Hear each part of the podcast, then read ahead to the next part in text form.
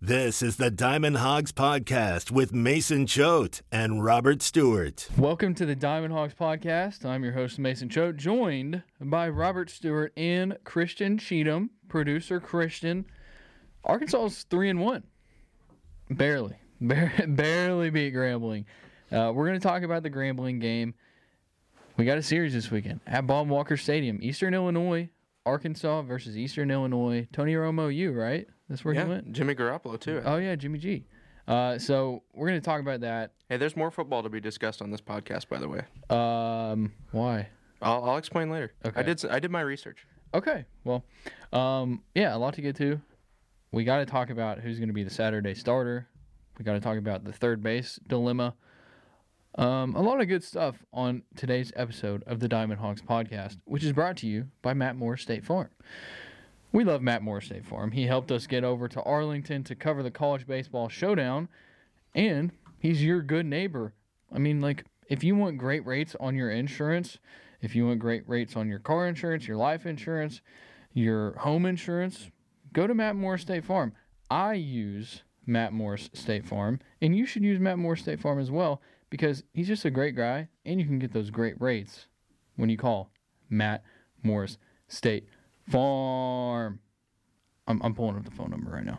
The phone number 501 568 3222. He can cover anybody in the state of Arkansas. You don't just have to be in central Arkansas with that 501, but his number is 501 568 3222. Matt Morris State Farm. Like a great neighbor, Matt Morris is there. Yeah. That's really cringy. Yeah, it is. Okay. Uh, also visit hawgbeat.com. We're part of the Hawgbeat Podcast Network, H A W G B E A T.com. I am the managing editor of hawgbeat.com.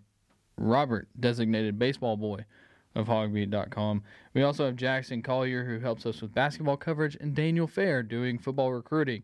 Great stuff at hawgbeat.com. Robert, for a second there, it looked like Arkansas was going to lose to Grambling. That's why the game's nine innings. I mean, if if you look around the SEC, it could have it could have been worse for Arkansas. Um, I mean, It could have been. yeah, it wasn't pretty, but they got it done. I mean, I spin it out, buddy.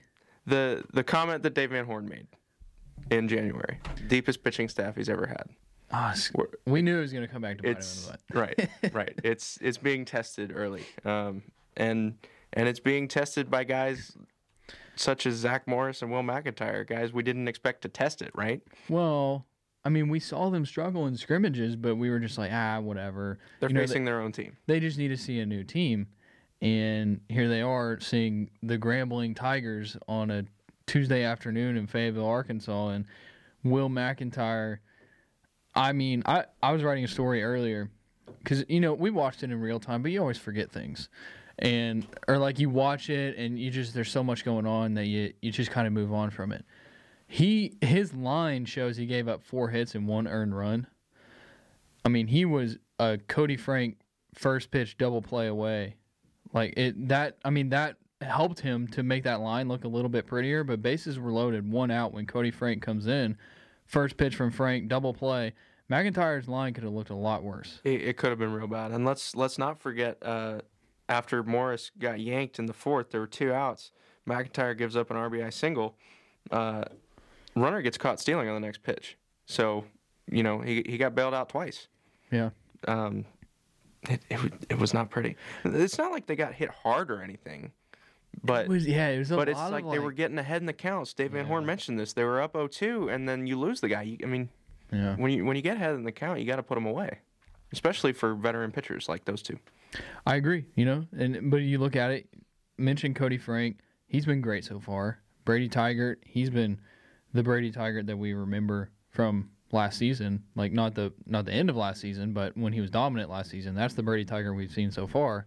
Only two outings, but I mean, if you can get that out of those guys, and then if you can get, you know, a guy like Cody Adcock to to do well, get McEntire and Morris to figure it out at some point, which you, you would think they will, right? Like you don't think Right. that this is going to be this is not what you're expecting from those two guys for the rest of the year. It's just been a bad start. No, I think I think fans need to exercise patience with them. I think that's what you're going to see from the coaching staff.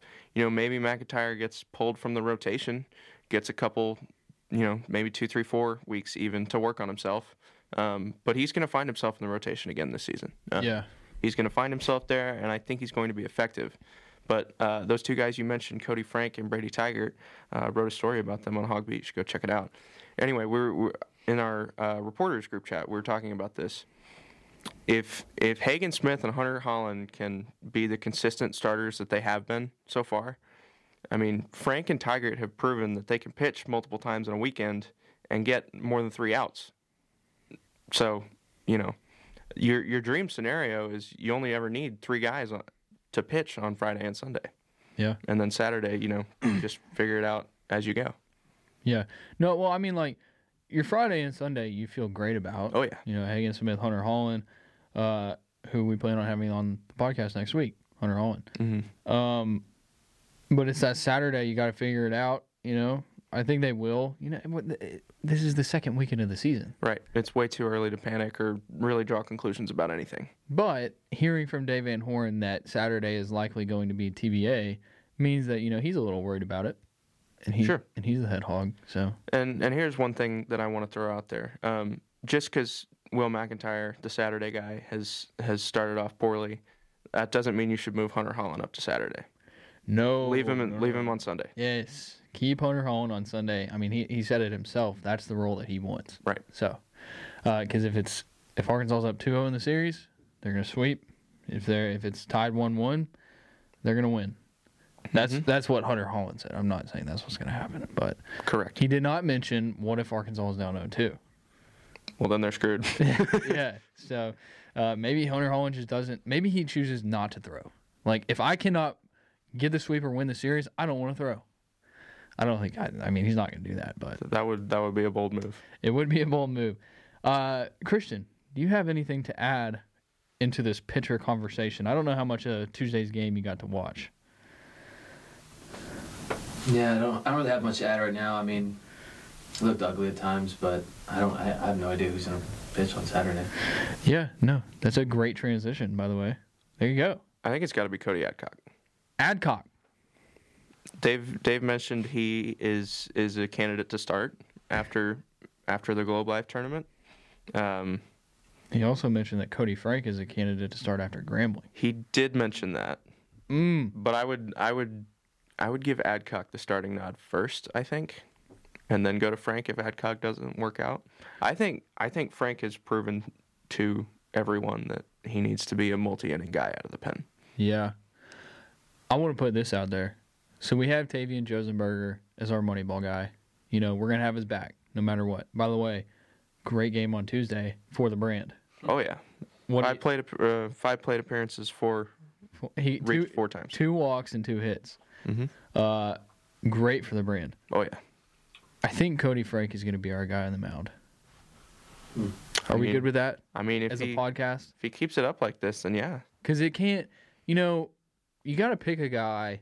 It's not like we, we can go out there and say, like, Peyton Stovall's our guy. You know, like, because he's That would be too easy. It would be too easy. He's the star of the team. We can't say Hagen Smith is our guy, you know, because he's he's the ace. He's the Friday night guy.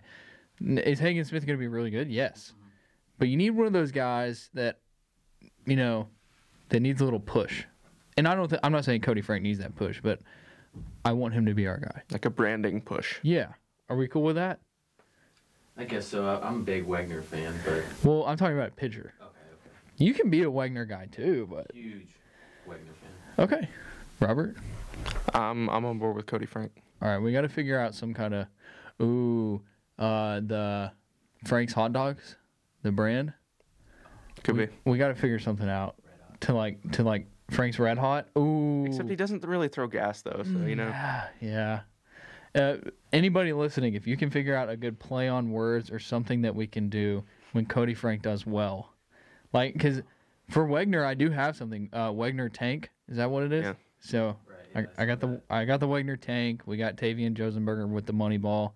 Hagen's ballpark Franks. I don't know. Something on something. yeah. We'll we'll figure something out.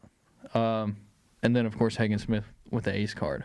So, um, anyways, yeah, Koty Frank he could start on Saturday, but you know, like you said, I like him out of the pen. You know, Yep. I mean, he got he faced eight hitters on Tuesday and retired. He got eight outs. yeah, He did allow a walk, but he made up for it with the double play on his first pitch. yeah, Um, I mean, he he takes the mound in a four run deficit. He leaves the game in a tie. Like that was that was all Arkansas needed to come out on top of that game. Is just to have one pitcher go in and settle it down, and that's what happened. yeah. Him and him and Brady Tygart with the uh, what was it, four and two thirds innings of scoreless ball. Yeah, That was big. I mean, it's Grambling, but it's seven big. Ks, Yeah, one walk, two K, two hits. it was big. Um, how about that dude throwing like 67? Oh man, he was slicing? Bugs Bunny changeups left and right, carving them up. I, I put something on our board, and this is like no offense to Brady Slavens whatsoever, but that pitcher was born into this world for one reason and one reason only, and that's to pitch to guys like Brady Slavens. They're swinging for the fences, thinking they can hit, you know, Yeah. high '60s cheese to to the moon. If if I mean if he's throwing that ball like 83, Slavens is putting it in the road, you know. But I mean he it was I mean like I could have gone out there and thrown 67. Right. Shout out to Brady Slavens with that RBI double in the fifth, though. Yeah. That was big. Yeah. Uh The double plays were interesting. Oh Tuesday. yeah, 3 inning inning inning ending double plays. And two of them like weren't groundouts. Liners to left, liners to. Dude, that that one to second, yeah. the the vertical on the second baseman, Josenberg was like I don't know, it was like a 50 inch vertical. That was crazy. Yeah. No, uh, so those were.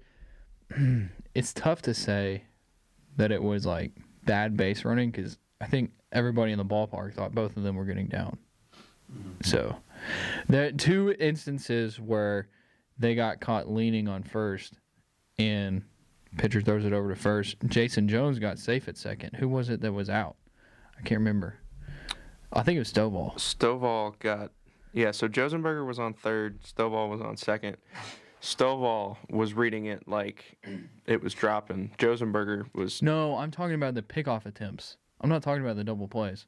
the pickoff attempts. The the pitcher he tried to pick him off at first base. Jayson Jones and Peyton Stovall got caught leaning. Jones was safe at second. Didn't even didn't even do like a, the, the pickle where he's going back and forth. He just went straight to second. Stovall did the same thing, but he was out at second. I don't know why he doesn't remember this. No, Stovall stole second also. He, they called him safe. Mm-hmm. Oh, okay. Well, then they were both safe. There was a lot of running in that game. Yeah. Base running, st- stolen bases. Yeah. I want to move on from grambling. to We be should do that. With you. Um, real quick, let's hit the other midweeks because there were some losses in the SEC. Oh yeah. Go ahead. Go ahead. Go ahead. Go ahead. USF seven run, top of the ninth to beat Florida on Wednesday. That was tough That was tough. for Florida. Louisiana Monroe 11-5 win in Starkville over the Bulldogs. Lamo. What? And then uh, Mississippi State won the next day, right? Correct. With their had a ambidextrous. The ambidextrous. And the switch pitcher. That's Yeah. right. what he what he did he threw 97 with one and 91 with the other. Which one was which? Do I you don't remember. He's li- like slower with his left, Okay. but yeah, above Okay. T- tell me this though. Does he have a glove that he can just put on either hand at the same time? He does. I don't. Well, I know I've seen him before. I don't know if he does specifically How does that work? because when you go batter to batter, yeah, he probably does have one that flips. It's got six fingers in it. That that would make sense. So you have thumbs on both sides. You don't want to like throw gloves back and forth between every at bat. Wow. Yeah, I've seen. I'll, I'll just send you some. I've seen him before. Yeah. Huh. That guy, uh, Pat Venditti, is that his Yeah. name? Yeah, he Pitched in the show, right? Too, I think. That's cool. Uh, this guy Jurrangelo, I don't know what his what his last name is, but his starts first with name C, right? first name's Jurrangelo. Is he a freshman? He's a freshman. Good lord, man. Yeah. Anyway, so we'll have that to look forward to when we go to Starkville later this season. Well, I mean, if he's throwing, he started a midweek. You know, Jo- Arkansas started Heineman. No, Ben Bybee. Ben Bybee. Ben Bybee in the in the midweek. So it's like, you know, Ben Bybee. That was out of left, left field a little bit. I didn't expect him to get the start. I mean, he he threw the best out of the unexperienced guys over the weekend, so Yeah, he gets the starting nod. I didn't think he was awful. He know, wasn't. He had his high fastball working for him pretty well. I mean, once he gave up the home run, he settled down. He was fine. Yeah. Um, Uh, what was the other midweek? Uh, A&M two lost, two other right? ones. Lamar beat A and M seven to four in College Station, and how could we forget about Central Arkansas beating Vanderbilt? Oh, UCA, the Conway boys. Yeah. Forgot about that one. Shout out Conway. So three three top ten SEC teams lost midweeks this game. This, Um, I want to throw this out there, and this has uh, when you said A and M, it reminded me of my future from last year. As a podcast, we need to all decide on a future that we're going to bet, and it can't be Arkansas because we cover the team. So, right now, we'll get to thinking. it needs to be good odds though. Like we're not going to take LSU. Not Well, regardless of what the odds are, we're not taking LSU. no, I don't think. I mean, they're not. They're not going to make the College World Series. History says. Yeah, I mean Yeah, sure. Yeah. the last the last three years would indicate that is that is not happening. Uh, that is the good bet to take. I don't. I don't like Tennessee.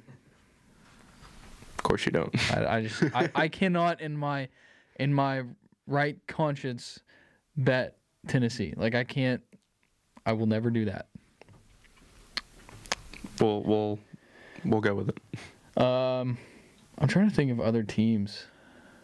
We'll do research and then we'll do this. Stanford. Yeah, no, I don't like. Uh, They no. always kind of choke. If Yeah, The thing is, we could just go down the list of odds-on favorites and be like, ah, ah, you know. yeah. well, it's too early to tell with anybody. Exactly. You know what? Okay, Do we need to set a deadline for this the deadline needs to be conference play? conference. The start of conference play. March seventeenth. Yeah. Our Auburn uh, Hogs open with Auburn? Yes. Okay. By the Auburn series preview, We need we will to have. have a future, and it's going to be a significant amount of money. Because we all need to ride this out together. You know, Okay.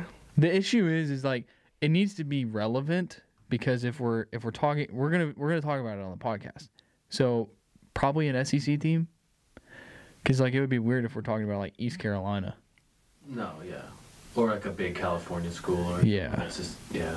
That could could do it. Yeah. Okay. Let's move Let's on. let's let's proceed. Eastern Illinois. Robert, take us through.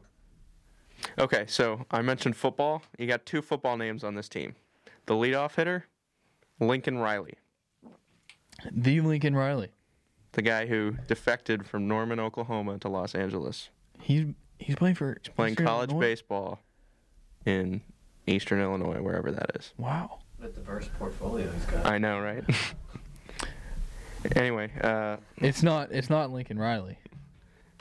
it's not. It, i- but it is a Lincoln Riley. It's not the Lincoln Riley. He's hitting 364 at the top of their order, so Nice. you know that makes him cooler than the other Lincoln Riley. I think I don't think so. I would take a I don't think 364 so. leadoff I don't think so. against a I don't think coach so. who I don't think so. isn't I don't very think so. nice to the media. Go ahead. Anyway, uh, they they swept Florida A and M over the weekend. Uh, I was I was curious about how impactful of a series sweep that was, so I looked at some RPI numbers. Florida A and M's at 219, Eastern Illinois is at 166, Arkansas is at 59. Dang, Grambling is ahead of Eastern Illinois. I guess they're they they're like what one and three now. Grambling is. Huh. Wow. Uh, the the teams that were in Arlington ahead of Arkansas in the RPI are Oklahoma State, Missouri, and TCU. 54, 50, and 44 respectively. Okay. Cool. Um, got the Eastern Illinois pitching rotation. Uh, Mason, you want to take a shot at the ace? Here we go. Blake Blake Malatestinic. We'll go with it. Testinic. Yeah, that's got to be it. Malatestinic. Malatestinic. I can't wait to hear the pronunciation and then we like correct it. Yeah, like Sonny DiChiara. this dude's 5'9", 170. He's a he's a tiny little redshirt senior, Eesh. right-hander that had a 6.32 ERA last season. Uh, as the ace in the Florida A&M series, gave up four earned runs and five and a third. Uh, so, you know, numbers don't really jump off the page by any means. Tyler Conklin is the other football name I was referring to. Jets tight end for you NFL fans out there. Yeah. Uh, 5'11", 190 sophomore right-hander. Threw on Saturday, 4.8 ERA in 2022. 30 innings pitched. Didn't really start that often. Only three starts and 12 appearances. Did have a quality start last week against FAMU. Six innings, two earned, walk and three strikeouts. And then Kai Matthews Hampton is the Sunday guy. He is an Aussie. Fun fact about him. Really? 6'3", 190, graduate right-hander, seven-point ERA in 22, six innings, no runs last week against Florida A&M. Mm. We shall see. And I have no idea how hard any of these guys throw. So, you know, if it's anything like Ja'Cory Boudreaux with Grambling, then the Hogs could be in, in for a rough first few innings. Um, let me pull up my week by week picks because I did like a slight preview for like each team that Arkansas would face. Uh, Eastern Illinois picked to finish in the middle of the Ohio Valley Conference. Shortstop Chris Worcester and senior utility player Ryan Ignafo, both named preseason first team All OVC. So yeah, it doesn't seem like the pitching was anything to uh, to really worry about. But they do have some guys who can probably come in and hit the ball. So Lincoln Riley, chief among them. yeah, Lincoln Riley. Do you Uh, have their stats pulled up? Yeah, I do. Let me, uh, How did how did Worcester do? Worcester. It might be Worcester. Worcester. I'm to be real. I'm not seeing him. He's not on there. Maybe he's hurt. What about uh, Ryan Ignafo? Ryan Ignafo, I noticed he was hitting third for them. Uh, he's hitting one for nine with a Mm. run scored, three ribs, All right. has walked three times, and has been hit twice. Two sack flies. Yeah. No. I- mean Arkansas is gonna kill him. You know. That's we thought that was gonna happen with Grambling though. So let's not let's not go that far. Let's just say like Arkansas will likely sweep. Likely, yes. Um, I would I would say similar to my prediction uh, last week. If they're going to lose one game, it'll be Saturday. Yeah. We need to need to acknowledge that I was right about that. By the way, we went around the room and Christian said they'd lose to Texas. You said they'd lose Sunday. I said they'd lose to TCU. Mm. I'm gonna I'm gonna take a victory lap here. I was I was I was the furthest off. Yes, yes, you were. We might need to like keep track of our predictions throughout the year. Oh, so we're gonna do like season predictions every week? Serious We predictions. should, yeah. Just like Did I say season? Yes, you did. No. That's I don't know, something like that. I'll I'll um I'll figure something out. that's fair. I mean, we can. So right now, okay, but we all said two and one though. We did. So are we gonna count? Are we gonna Like pick one- specific games Day by day. game or one scenario that we decide to like. I think we do it day by day. day by day? Mhm. So, I guess I'm still two and one. No, because I picked them to lose to Oklahoma State. You're one and two. I guess, but I didn't. Oh, because they lost it. to- Okay, I'm one and two. I'm not a math major. uh, okay. Are we all saying sweep? By the way, Yeah, did we did we land on that? they're gonna sweep them. Uh, the only, the only, uh, the only non-conference teams that I have them losing to, of course, I had them losing one game in Arlington. Mhm. I have them losing one game to Wright State next weekend.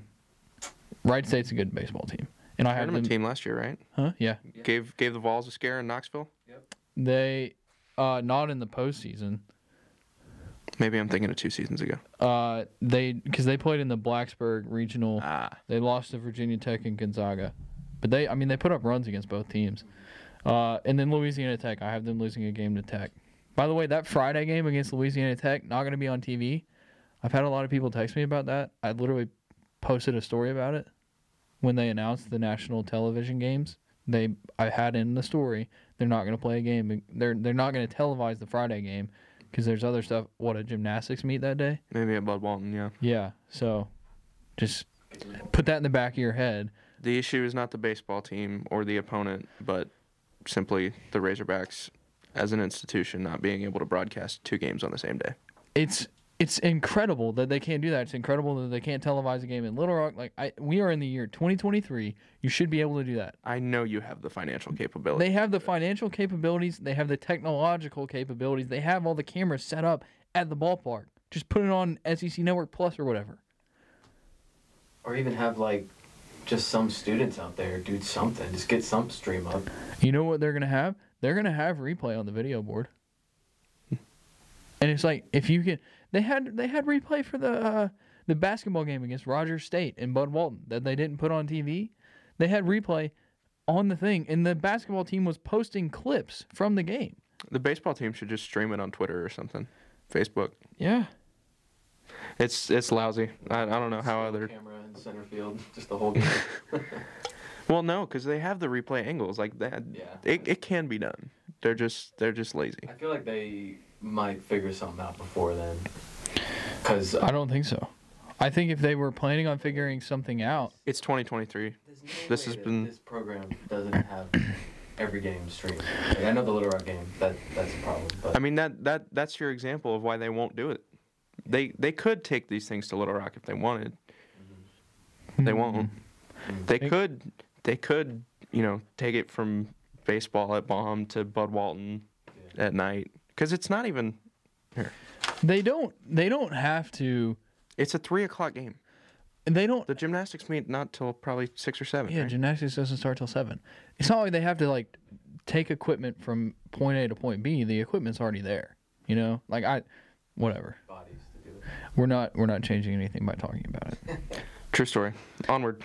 Uh, Matt Morris State Farm. Let's remind you about Matt Morris State Farm. We are big fans of Matt Morris State Farm, and Matt Morris State Farm is a big fan of Razorback baseball. So, uh, if you want an insurance agent who you can just really connect with, and uh, you know talk baseball and also get great rates with, Matt Morris State Farm is where you need to go. He provides auto insurance, home insurance, life insurance, all at a great rate, so you can save money, use that money on things that uh, that you need other than insurance because let's just let's all be honest here insurance is just annoying.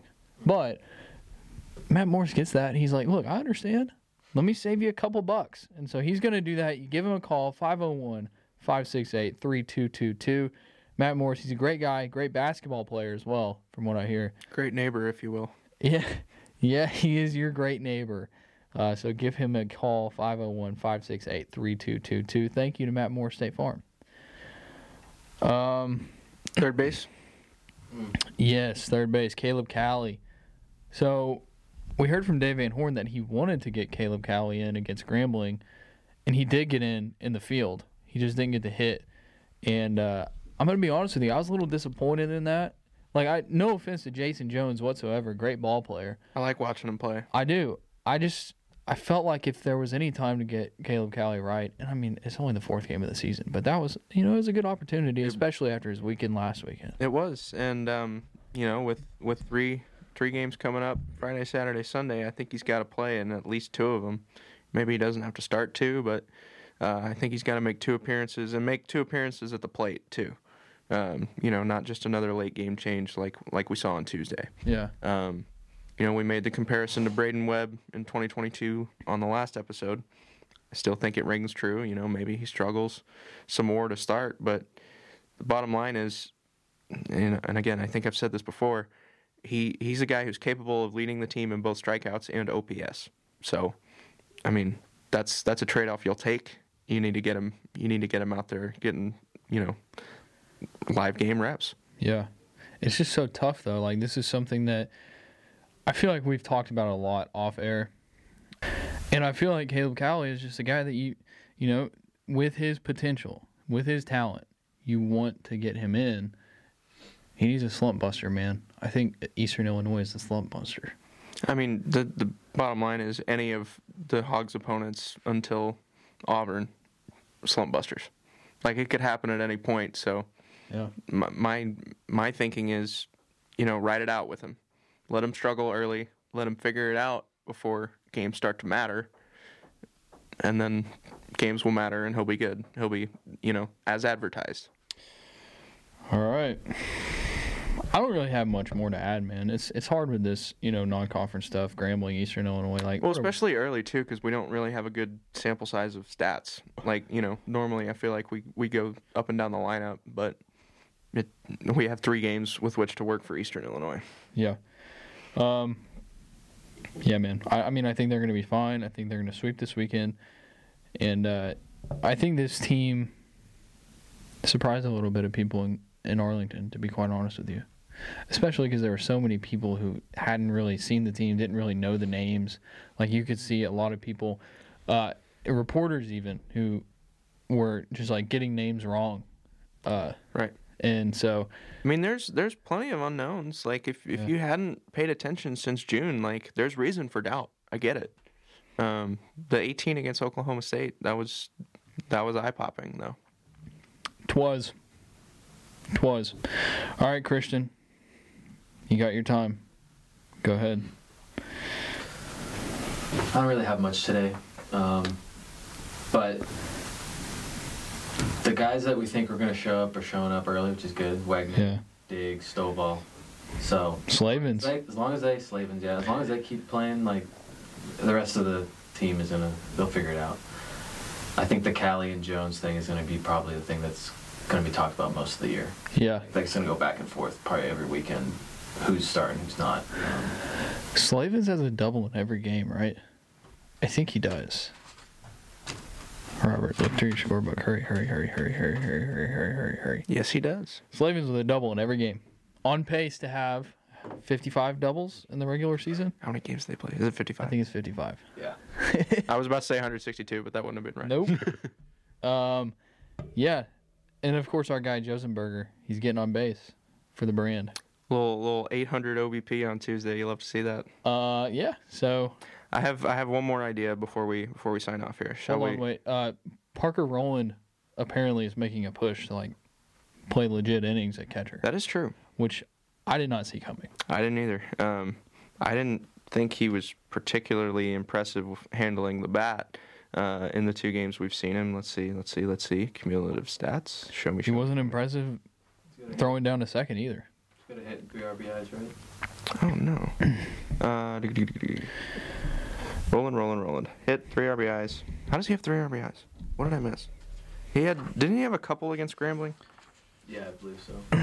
Sack, or he had an RBI walk and a sack fly against Oklahoma State, and he had an RBI ground out against Grambling. So he has not had an RBI hit, Hmm. but he has three RBIs. Nice. Um, Rowland is batting 167 so far. Polk is batting 125, so he does have the edge over Hudson Polk through four games. But the the big difference that we heard from Dave Van Horn after the Grambling game is that Rowland is receiving the ball better as a catcher, which was where the the gap was in evaluating where those two are. Yeah, it'll be interesting to watch. I I, I think I would I would expect Polk to be the starting catcher on Friday.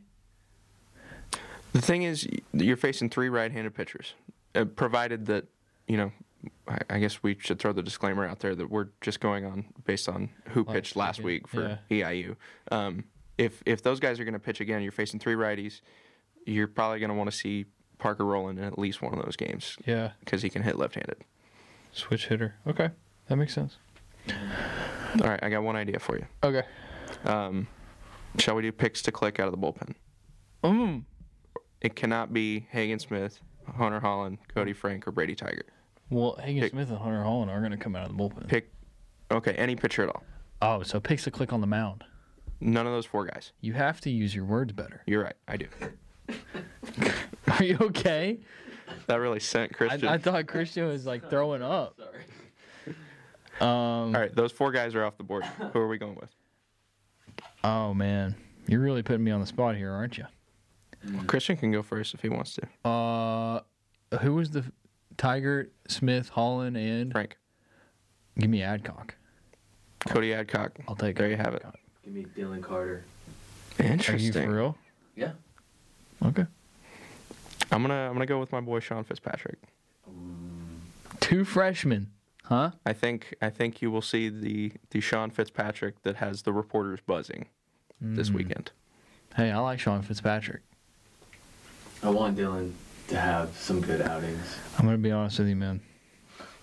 No offense to Dylan Carter, I just I don't know how many innings he's gonna get. Uh, He's okay. gonna get him. It's gonna be this time of the year, though. yeah, Precisely. No, against Eastern Illinois when they're up like twelve to one, yes, Yes. yeah. If that happens, We we have seen Dylan Carter throw four innings without giving up an earned run in a scrimmage this year. So yeah. you know, stranger things have happened. Mm-hmm. All right. Well, thank you everybody for listening. Thank you to Matt Morris State Farm. Visit hawgbeat.com. Watch some Arkansas baseball this weekend. We'll have our weekend recap come out on Monday, and we'll talk to everybody then. The Diamond Hogs Podcast is the premier Razorback baseball podcast. All right, we now welcome on Koty Frank to the show. He is a right-handed pitcher out of the bullpen for the Arkansas Razorbacks. Pitched three times in the first four games. Koty, welcome to the show. How are you doing today? I'm doing great. I appreciate having me on the show.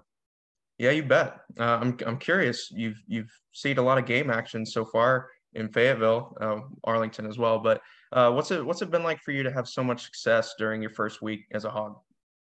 Yeah, I mean, it's really about just kind of going out there and being committed to whatever role I'm coming in to do, whether that's just a one inning relief appearance or to stabilize the game, kind of how I did on Tuesday.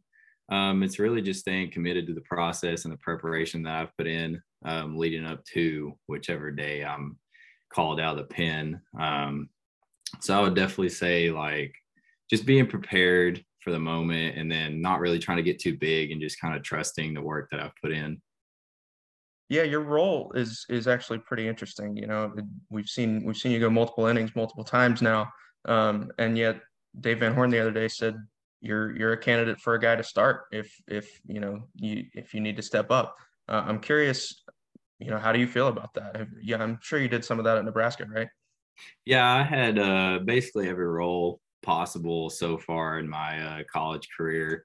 Um, junior college, I was a starter, and then when I got to Nebraska, I was put in the bullpen as kind of the basically the same role of like the bridge guy, but then could also go late in the game. Um, I've closed a few games, um, so it's like it's kind of nice because being like an older guy, I can kind of give insights to like the freshmen or whoever it may be of like how to prepare for a start, how to prepare for the bullpen role where you're coming in for multiple innings, um, how to prepare for a closed situation.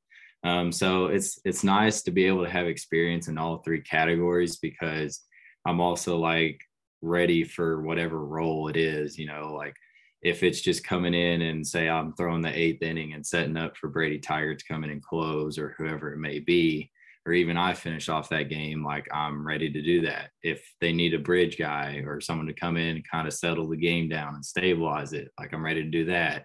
If they need a spot start or like a conference start or something, I'm definitely ready to do that. You know, it's just kind of whatever Coach Van Horn and Coach Hobbs need out of me, like I'm ready to do it all. You mentioned Brady Tar- Tygart. Let's talk about him for a second. Uh, you've you've turned things over to him a couple times uh, so far this season. I'm curious what what has that been like for you as far as your confidence goes. I know that we've had uh, Hagen Smith and, and Tavian Josenberger on the record talking about you know they they basically know the game's over when when he oh, takes yeah. the mound. Absolutely. Um, I mean, like after Texas, you know, I come in and um, throw the wild pitch to score the run, and like that's a tough one to tough one to chew on. But then next thing I go out there, get a quick out, and I'm rolling. And then it's like single okay like i can kind of get around that. And then i give up another single on a good pitch and now you're first and second one out and the tying runs on second. And like in my head i'm not worried. I'm worried about the next hitter the next pitch. Like i'm still preparing. I'm not thinking you know what if i get pulled or anything like that. I'm still ready to go for the next hitter. But then like when i see dvh coming out to pull me and i see brady Tygart coming in like it's there's there's just no worry to it you know? It's just one of those like safeguard feelings of like okay like the game is still easily in control. Like we got a freshman all-american coming in and like he's a big strikeout guy like can strike out anyone in the country. And so you're not even worried about like if the run's going to get given up you know like you got full confidence in brady coming in after you. And then for the tuesday game same thing you know like i kind of stabilized the game allowed our offense kind of get back on their feet and be able to make a comeback. And then once you turn it over to Brady for the last two innings or however many through, it's like, yeah, it's the feeling of this game's over. So Tuesday uh, was not your first time pitching a Baum. Uh, you you uh, fans probably remember you from Nebraska in 2021. Curious what you remember about that weekend, and then you know maybe how much of a role that played in your in your decision to to transfer to Arkansas. Yeah, I mean, playing here on the opposing side, it is actually it's very intimidating. You know, you're coming into an extremely hostile environment where you're having 10,000 plus fans like rooting against you.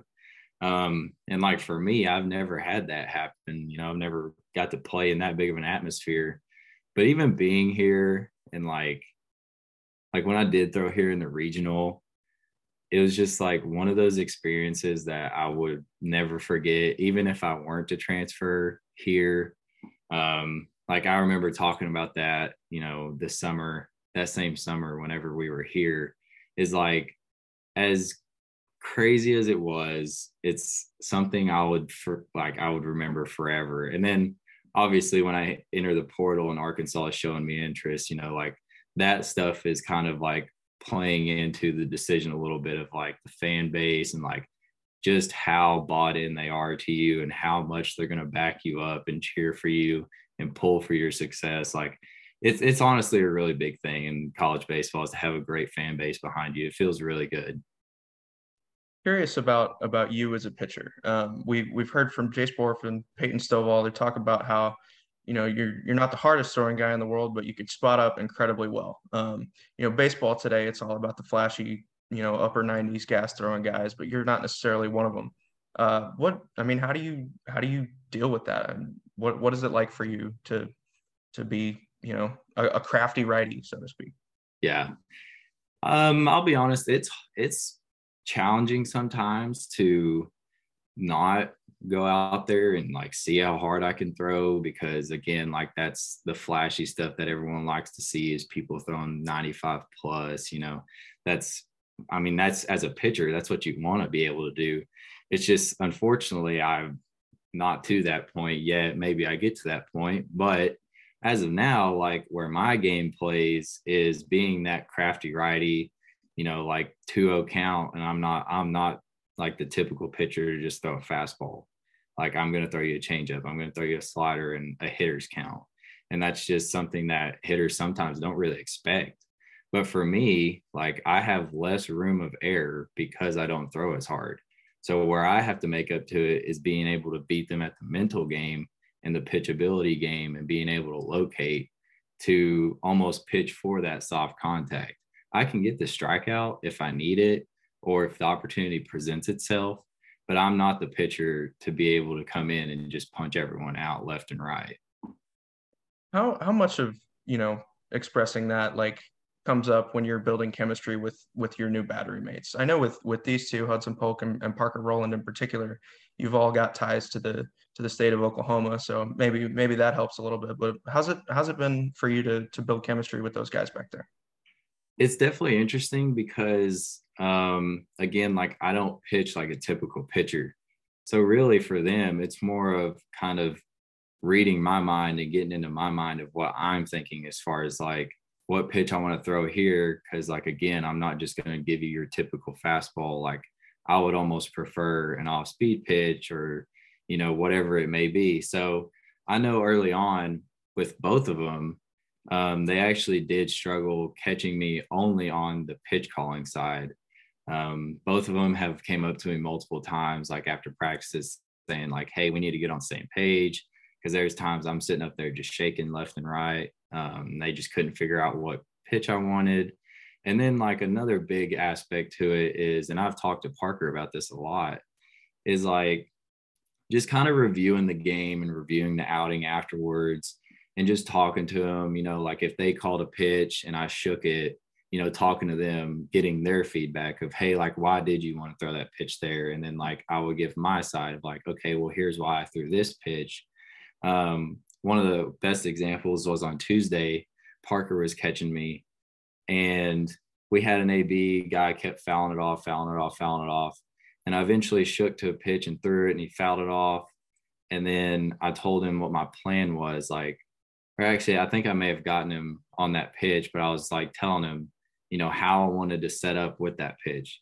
And I mentioned, like, if he would have fouled it off, like, I was going to go here with it. And like, me and him just kind of got on the same page there of just setting up for the next pitch because like again with the whole pitch clock thing like you can't just sit up there and just shake and shake and shake and shake because it's just burning time yeah talk about the pitch clock for a minute i mean that was that was a surprise i think for everybody in in texas um, you know we we got some some pretty honest opinions from from dave van horn about it after the i think it was the tcu game but uh i mean that's that's got to be a pretty big adjustment to make yeah it is if you're not used to it, for me personally, like I've always worked quick. I've always just like got the ball, got back on the rubber, like ready for the next pitch. Um, there is like times where you do need to kind of compose and take a breath and then get back on the rubber. Um, I don't have like a super huge problem with the pitch clock. I'm not going to agree or disagree on it.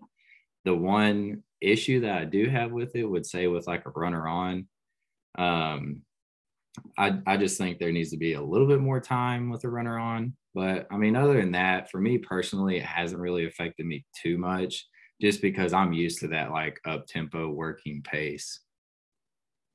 I got you. I got you. So, uh, shifting topics for a minute. Uh, on on the way to and from Arlington, Texas, where you guys just were, you'll pass through your hometown of Tushka, Oklahoma. I remember uh, I I and a few other reporters were on our way to uh, cover the the A and M football game in in the fall, and we we saw the sign and we're like, ah, that's where Koty Frank's from. Where's the statue? Are you do you uh, have one of those coming your way anytime soon? I don't think so. Um, I would definitely have to talk to the superintendent about it if it was going to happen. Uh, but as far as my knowledge, I, I don't think there's going to be a statue of me at some point. Are there are there any other famous out, uh, athletes that have come out of Tushka? To my knowledge, there has not been. Gotcha.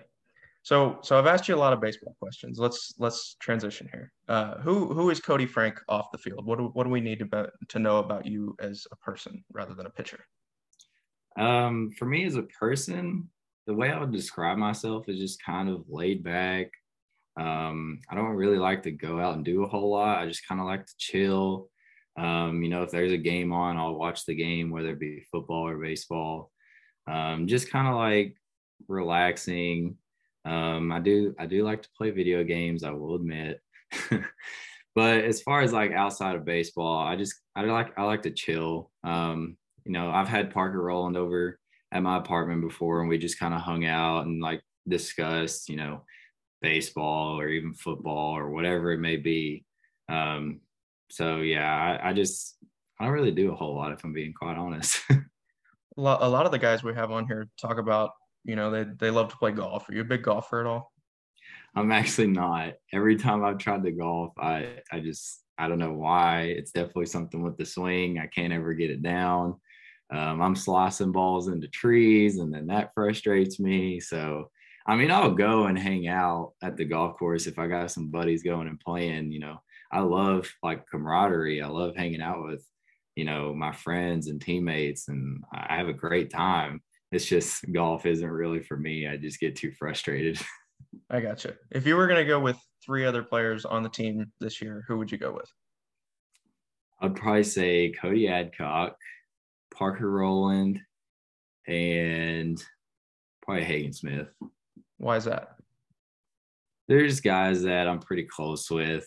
Um, every time I'm at the field and see them, I'm always having a conversation with them. It feels like, um, and like with Cody, he's always uh he's always talking to me. He's always kind of hyping me up per se. Um, and then I do the same thing back to him. We lift together. So there's like the joking around side of it where we can kind of mess around in the locker room or wherever we may be. And then like in the weight room, uh, we typically try to lift together because we know how to push each other and uh, really get the most out of the workout for that day. So I'm pretty close with him. And then with Parker, I mean, like he's a catcher. I spent a lot of time with him. Um, we got very mutual ties with uh, the junior college that we came from. Um, and me and him are both like extremely competitive guys. Um, and I think that all began where we came from. And uh, Coach Parker instilled that same ideology into both of us and got us to where we are today now. And then Hagen, like he's just a great guy to be around. Um, seems like he always has a smile on his face until it's Friday night and he's ready to go on the bump. But other than that, like he's just a great guy. I love talking to him. And uh, yeah. Cody Adcock seems like he's having fun all the time. I remember during scrimmages, one of one of a you know the reporters who showed up. One of our favorite things was you know when somebody'd strike out and he'd go, "See ya."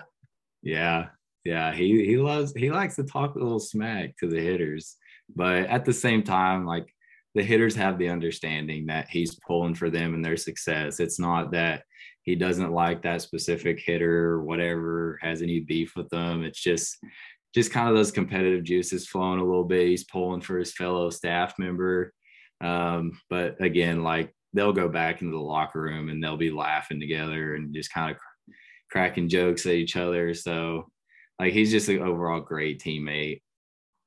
Here's here's another oddball for you. Um, we had uh, we had Chris Lanzilli on the podcast last year, and he he's a Boston guy, right? So he was telling us about a job he had uh, at Fenway Park. He was an alcohol like security supervisor at the age of I don't know 16. He definitely wasn't 21. I don't think he was 18 either. Have you have you had any jobs like that, or you know anything worth mentioning? Not yet. I have not. Um, haven't really had too many jobs in my life just because baseball has been sure. eating up all the free time. But can't say I have had any uh, interesting jobs like like him. Gotcha. Now going back to the hitters for a minute, uh, I'm curious who who do you think is is you know there can be multiple answers to this, but who who's the hardest guy on the on the team to face? I know you got a healthy dose of them over the last you know several months. Yeah, um, like you said, it you can't really narrow it down to one. I mean, there's there's multiple, um, but the first one that comes to my mind and the guy who gave me fits every time I faced him was Jared Wegner. Like that's just a that's a veteran hitter. He's seen a lot of baseball, and there's been like I know for a fact I faced him twice and got him 0-2 real quick, and then the at bat ended in a walk. And it's not like a bad walk either on my end where the pitch isn't even close. It's like full count. I'm throwing a pitcher's pitch that he could easily swing and miss at, and he just takes it and takes his walk. Um, so like he's a hard hitter to get out. Um, Stovall, he's a hard hitter too. You know, he's he's a experienced SEC hitter. Every time you face him, you have to keep it in the back of your mind of you know if I make a mistake to this guy, like he will he will uh, do some damage to it. Um, that doesn't mean you got to pitch to him scared, but you just have to know, you know, you kind of have to be on your A game with a guy like him at the dish. Um, Caleb Cali too, man. Like I faced him early in the fall, and he was one of those guys early on that it was just like, what do you throw this guy? Like how do, how do you throw him? Um, and then I would probably say my last one would be um I'd probably see say uh, John Bolton, honestly, because uh, he's starting off. Uh, starting off, I kind of had his number, um, but then like later on, like he he just changed. Like when we got back, like I was throwing against him, and you know I'm throwing him like great pitches, and he's putting good swings on him. He's taking them. Um, I mean, I, there was one time I did make a mistake to him, and he hit a line drive back up the middle.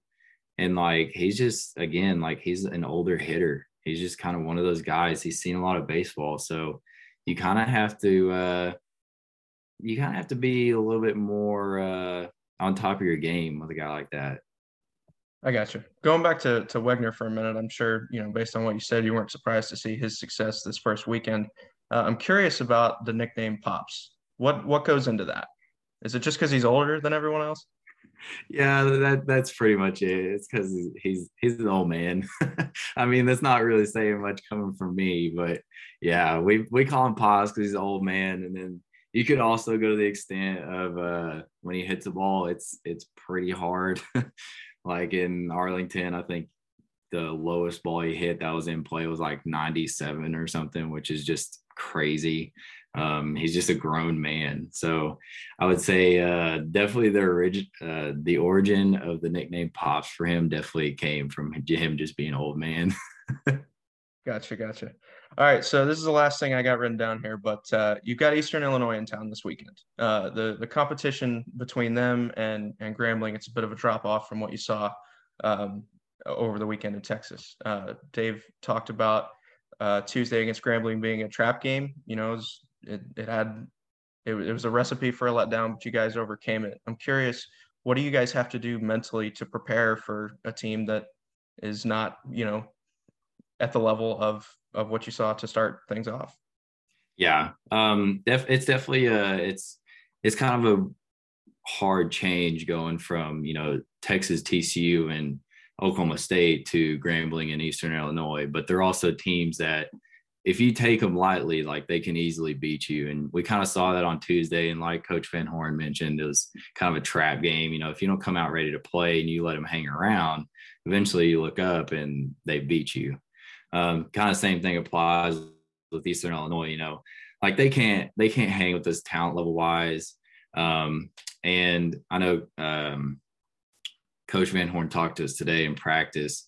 We can't allow ourselves to play down to their level. You know, like if we're up here and they're down here, we got to play up here. We still got to play uh, to the best of our abilities. Um, we can't let any outside factors dictate it, whether we're playing Eastern Illinois or LSU. You know, it doesn't matter. Um, and Coach Hobbs kind of followed up on that in the scouting report meeting on the pitching side of things. Is like, you know, you can't go out there and have the mindset of what if the pitch doesn't work or what if the pitch gets hit. You have to have the mindset of like, what if I go out there and like I'm the dude and like I'm executing pitches and like it's there's no like fear factor to it. It's I'm gonna go out there like I'm gonna be committed to these pitches. I'm gonna make them. Um, so yeah, it's definitely just kind of getting back on track of playing to our level into the game that we're capable of playing, and then on the pitching side, just going out there and you know just throwing your best stuff and like here it is like make them hit it um kind of feeling. Well there you have it folks. Koty frank's keys to victory this weekend against eastern illinois. You got the hogs and the panthers coming up at 2 o'clock friday at baum-walker stadium. We'll see you there. Uh, koty thanks for joining us man. Yeah thanks again for having me. I really appreciate that. You bet You've been listening to the Diamond Hogs podcast. Follow the guys on Twitter at Choate Mason and at drstew32.